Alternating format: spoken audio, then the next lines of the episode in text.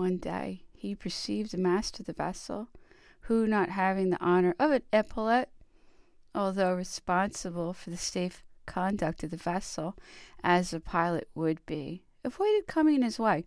He walked straight to him, questioned him about his rank and functions on board, conversed long with him, and concluded by saying to him, Come and dine with me tomorrow.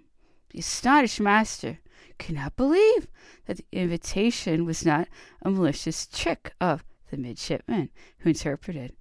It was obliged to repeat it to him, accompanied by an explanation of the Emperor's custom of honoring merit in whatever rank he found it.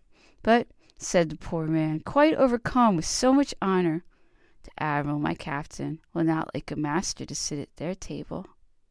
Very well, answered the emperor, if they do not, so much the worse for them. You shall dine with me in my cabin. This was a pleasure to the whole crew, and formed the subject of general conversation among us. When the admiral rejoined the emperor and learn what had just passed, he affected much graciousness in assuring him that anyone invited by him to the honor of sitting at his table was by this circumstance alone placed above all rules of discipline and of etiquette, and sending for the master, he assured him that he would be welcome at dinner next day. From this day forward, the crew, the squadron, and all the soldiers of the 53rd Regiment were to the Emperor what French soldiers and French sailors would have been.